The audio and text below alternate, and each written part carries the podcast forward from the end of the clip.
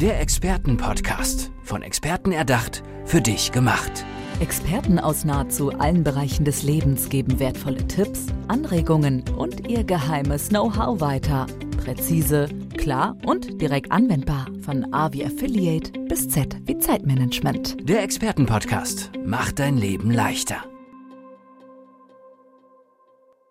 Ganz viele Menschen jammern immer, dass das Geld knapp ist, aber man hat das Gefühl, so richtig dagegen tun sie eigentlich nichts. Manche beschäftigen sich nicht mal mit der Materie. Und ich glaube, Erna Otto, da können Sie nur den Kopf schütteln, oder? Ja, woher kommt das? Weil sich die Leute nicht damit beschäftigen und das Ganze nirgendwo gelehrt und gelernt wird. Mhm. Das ist, und deswegen möchte ich jetzt, bin ich gerade dabei, einen Kurs zu machen, den sich die Leute dann gegen, also entweder den kompletten Kurs kaufen können oder die einzelnen ähm, Abschnitte, äh, das, was sie brauchen oder was sie interessiert, und ähm, um einfach das, das Wissen zu lernen, was man nirgendwo lernt, weder in der Schule noch im Studium. Es ja. gibt es nirgendwo zu lernen. Was sind das denn für Dinge, die man ähm, grundlegend erstmal lernen müsste, um ja, mit Geld umgehen zu können? Genau, ja. Es können viele, die hundert Euro haben oder früher hundert Mark, die können praktisch, die wissen gar nicht, was kann ich damit anfangen oder was kann ich mir dafür alles kaufen. Viele wissen noch gar nicht, wie teuer in Anführungszeichen das Leben ist. Also was das kostet, was eine Familie kostet, was eine Mietwohnung kostet. Ich kenne Lehrer, wenn die in Pension gehen, die fallen in ein Loch, weil sie weniger ähm, Pension bekommen wie vorher und gleichzeitig noch Mieterhöhung haben. Die bekommen Depressionen, sind krank und, und sterben teilweise. Ähm, und die sollen unsere Kinder oder, oder die Kinder allgemein ähm, Wissen beibringen, und selber können sie es auch nicht, das Wirtschaften. Mhm. Woher schöpfen Sie Ihr Wissen über Geld und Finanzen? Ich selber, ich komme aus dem Geschäftshaushalt. Mit sechs Jahren hat mir damals mein Vater das kleine Einmaleins gelernt. Und ab sofort schreibst du für die Firma die ganzen Rechnungen, hat es geheißen. Und wo ich elf, zwölf war, hat es geheißen, jetzt machst du Buchhaltung und Löhne für die Firma. Und dann sagt der Steuerberater zu meinem Vater, wer macht jetzt eigentlich Buchhaltung und Löhne, das alles? Ich habe meine älteste Tochter, also ich bin die älteste Tochter von fünf Kindern. Und, ähm, ja, und wo ich in die neunte Klasse in die Realschule ging, starb der. Und für mich gab's, also war nie ein anderer Gedanke, wie Ausbildung in der Steuerkanzlei zu machen. Und dann habe ich damals, das war... Ähm, Also ich komme aus dem Landkreis Nördlingen, also aus dem Ries, und wo der Meteorit vor Millionen Jahren eingeschlagen hat. Und ähm, ich habe damals einen Ausbildungsplatz, das war die größte Wirtschafts- und Steuerkanzlei damals in Nördlingen, ähm, bekommen. Und ähm, der Chef, also, ähm, der hat zwar sehr, sehr hohe Anforderungen gestellt, aber irgendwo bin ich den Anforderungen auch gerecht worden. Das ist, also ich war in Mathe immer Klassenbeste, obwohl ich nie Zeit hatte zum Lernen. Ähm, allein das Schulwissen, also was ich in der Schule gelernt habe, plus Hausaufgabe, hat gereicht, in Mathe Klassenbeste zu sein und in Rechnungswesen auch. Also ich bin, habe einen Wirtschafts-, Wirtschaftszweig gemacht und, ähm, ja, und ähm, ich liebe Zahlen, Steuern und Wirtschaft, und da gehe ich auf jeden Tag.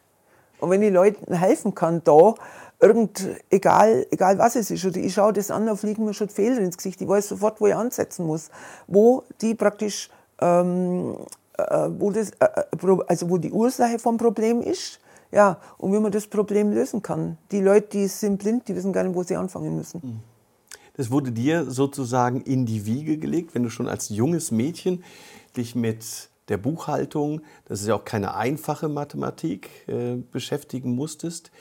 Ähm, aber bei vielen Menschen, wir reden gar nicht über Kindern, ist es heute eben anders. Du hast gesagt, weil man es in der Schule nicht lernt. Genau. Ist das vielleicht auch eine, eine gesellschaftliche Frage, weil man bei uns ja über Geld nicht sprechen sollte? Ja, also sind ganz viele, wo der Neid da ist, wenn sie reich sind, wenn sie ja. Geld haben. Ja, die werden beneidet und Geld ist schlecht und, und alles. Also die werden nur also missachtet, und im Studium lernt man es auch nirgendwo. Bei mir war heuer im Juni eine, die hat B W L studiert, die sagt, ich weiß gar nicht, was ich im B W L-Studium gelernt habe, und zu mir kommt sie zur Steuererklärung, weil sie keine Ahnung hat davon. Vor einigen Jahren war einer, der hat B W L-Fachrichtung Steuern studiert und kommt zu mir zur Steuererklärung, sage ich, warum machen Sie die nicht selber? Weil der Professor so blöd war, er hat nichts verstanden von dem Ganzen. Okay, das wirft jetzt kein besonders gutes Licht auf unsere Schulen und, und Universitäten, aber dafür gibt es dich ja jetzt. Du hast gesagt, es, es gibt Kurse, du setzt Kurse dafür auf. Ich Wo setzt du denn an? Wo, was ist so der erste Schritt?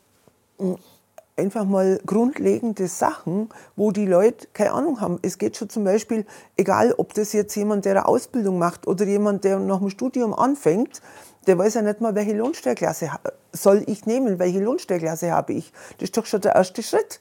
In der Regel sind die, alleinste- in der Regel sind die alleinstehend, nicht verheiratet, also haben sie Lohnsteuerklasse eins.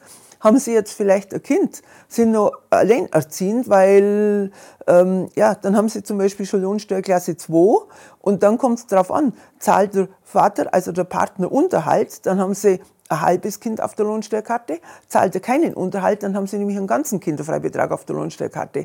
Und das ganze Wissen erfährt man nirgendwo.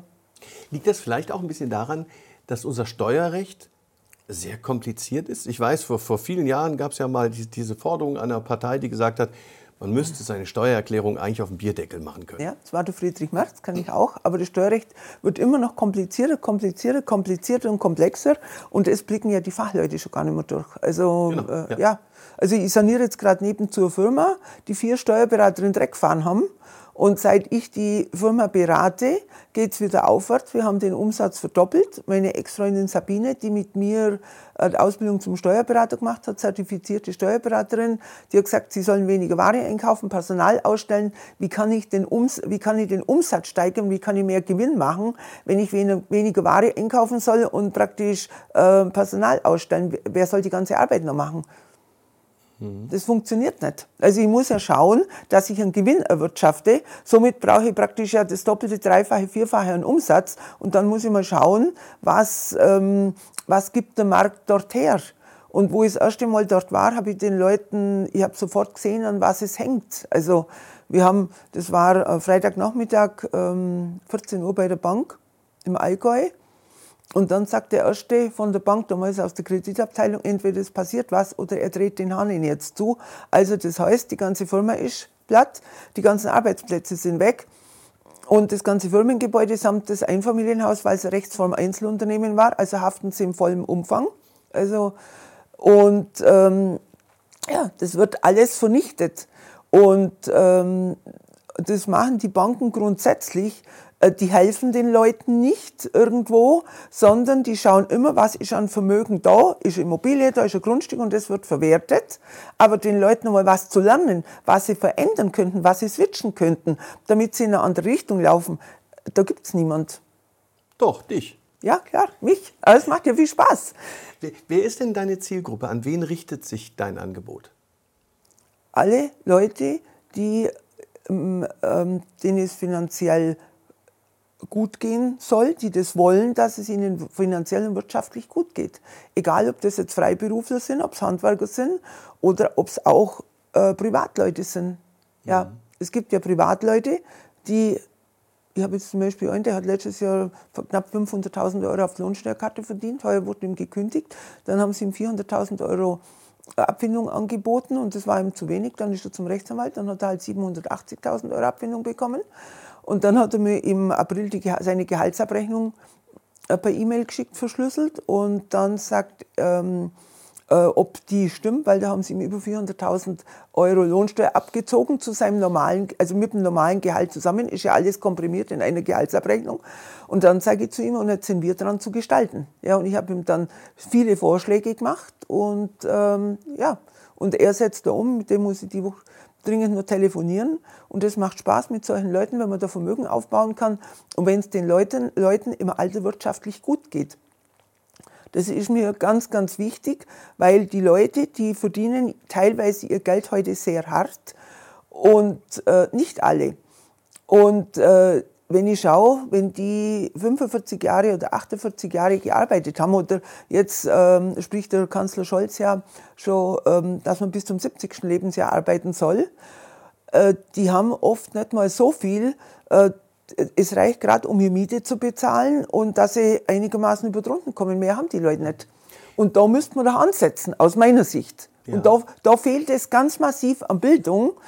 Ähm, äh, ja, und die Leute stehen aber dem Ganzen hilflos gegenüber, die wissen gar nicht, wo sie anfangen sollen. Ja, ich glaube, viele Menschen wissen noch nicht einmal, wie viel Rente sie eigentlich bekommen, wenn es nur um die staatliche Rente ginge. Genau. Denn reden wir mal davon, bei, bei Männern ist es nicht mal, ist nicht mal die Hälfte dessen, was sie im Berufsleben bekommen, bei Frauen noch weniger. weniger. Genau. Das heißt, wie, wieso wissen Menschen das nicht? Weil es gar nicht interessiert, die blenden sie im Moment aus, weil sie mit der Rente noch gar nichts zu tun haben wollen. Und dann stehen sie praktisch, werden sie vor wahre Tatsachen gestellt. Und, äh, und dann fallen sie in ein Loch. Viele, die starten dann auch, weil sie, weil sie eigentlich gar nicht mehr wissen, ähm, was sie, was sie falsch gemacht haben. Sie haben doch ein Leben lang gearbeitet. Mhm. Ja. Was würdest du denn den Menschen raten, wenn sie, was weiß ich, im mittleren Alter sind und dann mal feststellen, meine Rente ist eben tatsächlich nur noch die Hälfte dessen, was ich heute im Berufsleben verdiene? Dass sie sich Geld auf, und wenn es nur hundert oder hundertfünfzig Euro im Monat sind, die sie praktisch auf Zeit legen und ähm, zum Beispiel in einen, Aktie, in einen guten Aktienfonds einfach streuen. Und ähm, man muss immer schauen, was haben sie praktisch, haben sie jetzt eine vermietete Immobilie, haben sie praktisch Eigentum, wo sie drin wohnen. Man muss immer praktisch den ganzen Fall anschauen, damit man den Leuten einfach, damit man die richtig beraten kann. Und mir ist es einfach wichtig, wenn Leute äh, fünfundvierzig oder fünfzig Jahre oder selbst vierzig Jahre gearbeitet haben, dass sie auch im Alter ein gutes Auskommen haben. Und das ist möglich, aber man muss, man muss sich mit der ganzen Materie beschäftigen. Mhm. Wahrscheinlich sind auch viele noch ein bisschen geblendet von, von dem, was die heutige Rentnergeneration noch bekommt. Genau. Ja, weil da, da, da sieht man, die leben teilweise, nicht alle, aber teilweise noch ganz gut. Aber das wird sich ja grundlegend verändern. Erstmal das, und man darf auch nicht vergessen, dass die Rente ab nach jetzt geltender Rechtslage ab zweitausendvierzig zu hundert Prozent zu versteuern ist. Ähm, bis ähm, zweitausendvier war die Rente, also solche, die mit fünfundsechzig in Rente gegangen sind, haben einen Ertragsanteil von siebenundzwanzig Prozent versteuert. Wenn sie mit sechzig in Rente gegangen sind, haben sie einen Ertragsanteil von zweiunddreißig Prozent versteuert. Und dann wurde das alles geändert ab erster Januar zweitausendfünf. Ähm, also alle, die vor dem erster Januar zweitausendfünf in Rente gegangen sind, äh, ist praktisch ist die Rente mit fünfzig Prozent zu versteuern. Auch die Erwerbsunfähigkeitsrente, also bei uns ist, die, ist das die E U-Rente, die war immer, wie lang die gelaufen ist. Das waren teilweise zwei Prozent, vier Prozent, sechs Prozent, also relativ wenig war der, oder der war relativ gering, das zu versteuern. Und das wurde auch geändert ähm, ab Rechtslage zweitausendfünf. Und ähm, was, was man auch nicht vergessen darf, die ganzen Rentenerhöhungen, heuer zum erster Juli zweitausendzweiundzwanzig haben wir eine Rentenerhöhung, ich meine, es waren fünf Komma fünfunddreißig Prozent, war relativ viel. Ähm, die, jede Rentenerhöhung ist zu hundert Prozent zu versteuern. Also wenn jemand in zweitausendzwanzig zum Beispiel in Rente gegangen ist, hat er, ähm, sind achtzig Prozent zu versteuern und die, die, jede Rentenerhöhung zu hundert Prozent. Also äh, wird ja das auch ge, also weggeknappert. Und wenn jetzt der zum Beispiel nur Eigentumswohnung zu vermieten hat, dann sind die Leute alle in der, in der Steuerpflicht. Wir bekommen immer mehr Rentner, die steuerpflichtig sind, und die fallen aus alle Wolken, was praktisch sie an, an, an, Steuer, an Einkommensteuer und Kirchensteuer bezahlen müssen. Ja, eigentlich auch schlimm, dass Rentner noch damit belastet werden, wo man doch eigentlich sagen müsste, die haben ihr Leben lang gearbeitet, jetzt kommt die Rente und jetzt ist erstmal Ruhe. Es hat so viele Bestrebungen gegeben, sowohl Steuerreformen durchzuführen als auch Rentenreformen. Warum kriegt die Politik das nicht, mal salopp gesagt, auf die Reihe? Äh, wollen sie es überhaupt? Also ich meine, die wollen es gar nicht, weil wenn man sieht, wie die im Moment äh, praktisch mit der Ukraine, mit dem Ukraine-Krieg das Geld äh, weiß ich nicht, soll ich sagen, rausschmeißen oder was, was da alles an Kosten praktisch zukommt auf den deutschen Staat. Und jetzt auch mit Corona. Also das, hat, das Ganze hat am sechzehnten März zweitausendzwanzig hat das angefangen mit Corona. Wenn, wenn ich sehe, was wir nur Kurzarbeiterlöhne gemacht haben, was äh, das Arbeitsamt, die haben Mil- Millionen oder Milliarden sogar, haben die in Rücklagen gehabt. Das ist alles aufgebraucht durch die ganzen Zahlungen mit Corona. Also es waren die ganzen Anträge zu stellen. Und durch das war die Arbeitslosigkeit sehr gering. Und die, das ganze Kurzarbeitergeld, ähm, wir haben ja knapp neun Millionen ähm, ähm, haben wir in Deutschland, ähm, also praktisch gehabt, die Kurzarbeitergeld bezogen haben. Aber was ganz viele nicht wissen, dass das Kurzarbeitergeld, dass davon praktisch keine Steuer einbehalten wurde und dass das im Progressionsvorbehalt unterliegt. Und das kommt dann praktisch, also die, durch die elektronischen Meldungen weiß ja das Finanzamt das, wie hoch praktisch das Kurzarbeitergeld war. Und ähm, von den fast neun Millionen sind knapp drei Millionen, die überhaupt keine Steuererklärung bisher abgegeben haben. Also das heißt, wenn die äh, keine Steuererklärung abgeben, sind die in der Pflichtveranlagung, äh, bei, äh, allein durch das Kurzarbeitergeld. Und dann kommen Schätzungsbescheide vom Finanzamt, die mahnen die und dann setzen sie vielleicht Zwangsgeld fest oder es kommen Schätzungsbescheide und dann fallen die Leute aus alle Wolken, weil sie eh schon kein Geld haben und jetzt müssen sie noch so viel Steuern zahlen, anstatt dass sie mal hergehen, das Ganze switchen und sagen, wir befassen uns, wir gehen äh, zum Fachmann, oder sie kaufen sich eben den Vortrag, wo ich gerade dabei bin, den auszu, ähm, auszuarbeiten und wo sich die Leute dann gegen Entgelt den dann ähm, übers Internet runterladen können. Und die können ja noch rückwirkend vier Jahre, äh, teilweise haben wir auch siebenjährige Festsetzungsfrist, wo die noch Steuererklärungen abgeben können. Jetzt zum einunddreißigsten zwölften zweitausendzweiundzwanzig läuft die Festsetzungsfrist für äh, zweitausendachtzehn ab. Und wie gesagt, teilweise haben wir auch noch siebenjährige Festsetzungsfrist. Und ähm, anstatt sie hergehen würden und würden da zum Beispiel Steuererklärungen abgeben, dann kommt in aller Regel ähm, Erstattung raus und so ähm, müssen sie das Girokonto überziehen, äh, wo sie einen Haufen Überziehungszinsen zahlen, ähm, Kredite mit sechzehn Prozent, und die Abwärtsspirale, die geht immer weiter nach unten. Es ist aber trotzdem merkwürdig, dass so viele sich trotz dieser Erkenntnis noch immer nicht bewegen. Deshalb, was erwartest du, ähm, kann sich auch durch deinen Kurs verändern? Einfach mal die Sichtweise der Leute, dass man sich mit der ganzen Materie beschäftigen äh, soll, müsste. Und was auch ganz wichtig ist, ähm, mal äh, schauen, was kann ich steuerlich überhaupt alles geltend machen in der Steuererklärung. Zum, zum Beispiel die ganzen Fahrtkosten an der Arbeit. Wenn jetzt jemand zum Beispiel gehbehindert ist, äh, siebzig Prozent gehbehindert, hat er den höheren Freibetrag mit sechzig Prozent. Oder ähm, wenn es äh, ständig wechselnde Einsatzstellen haben wir die sechzig Prozent, äh, die sechzig Cent pro, pro äh, Doppelkilometer.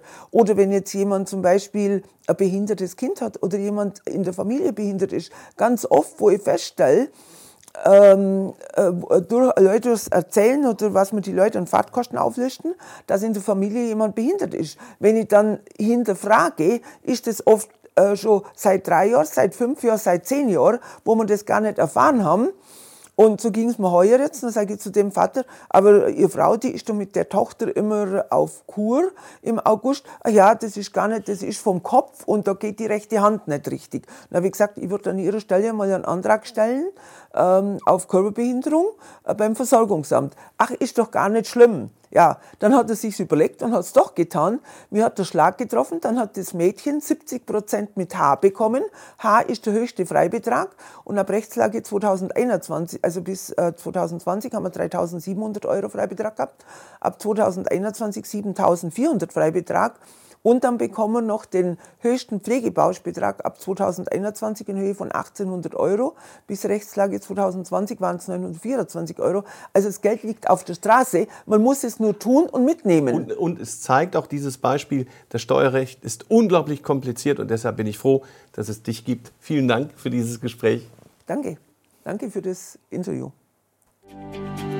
Der Expertenpodcast. Von Experten erdacht, für dich gemacht. Wertvolle Tipps, Anregungen und ihr geheimes Know-how. Präzise, klar und direkt anwendbar. Der Expertenpodcast macht dein Leben leichter.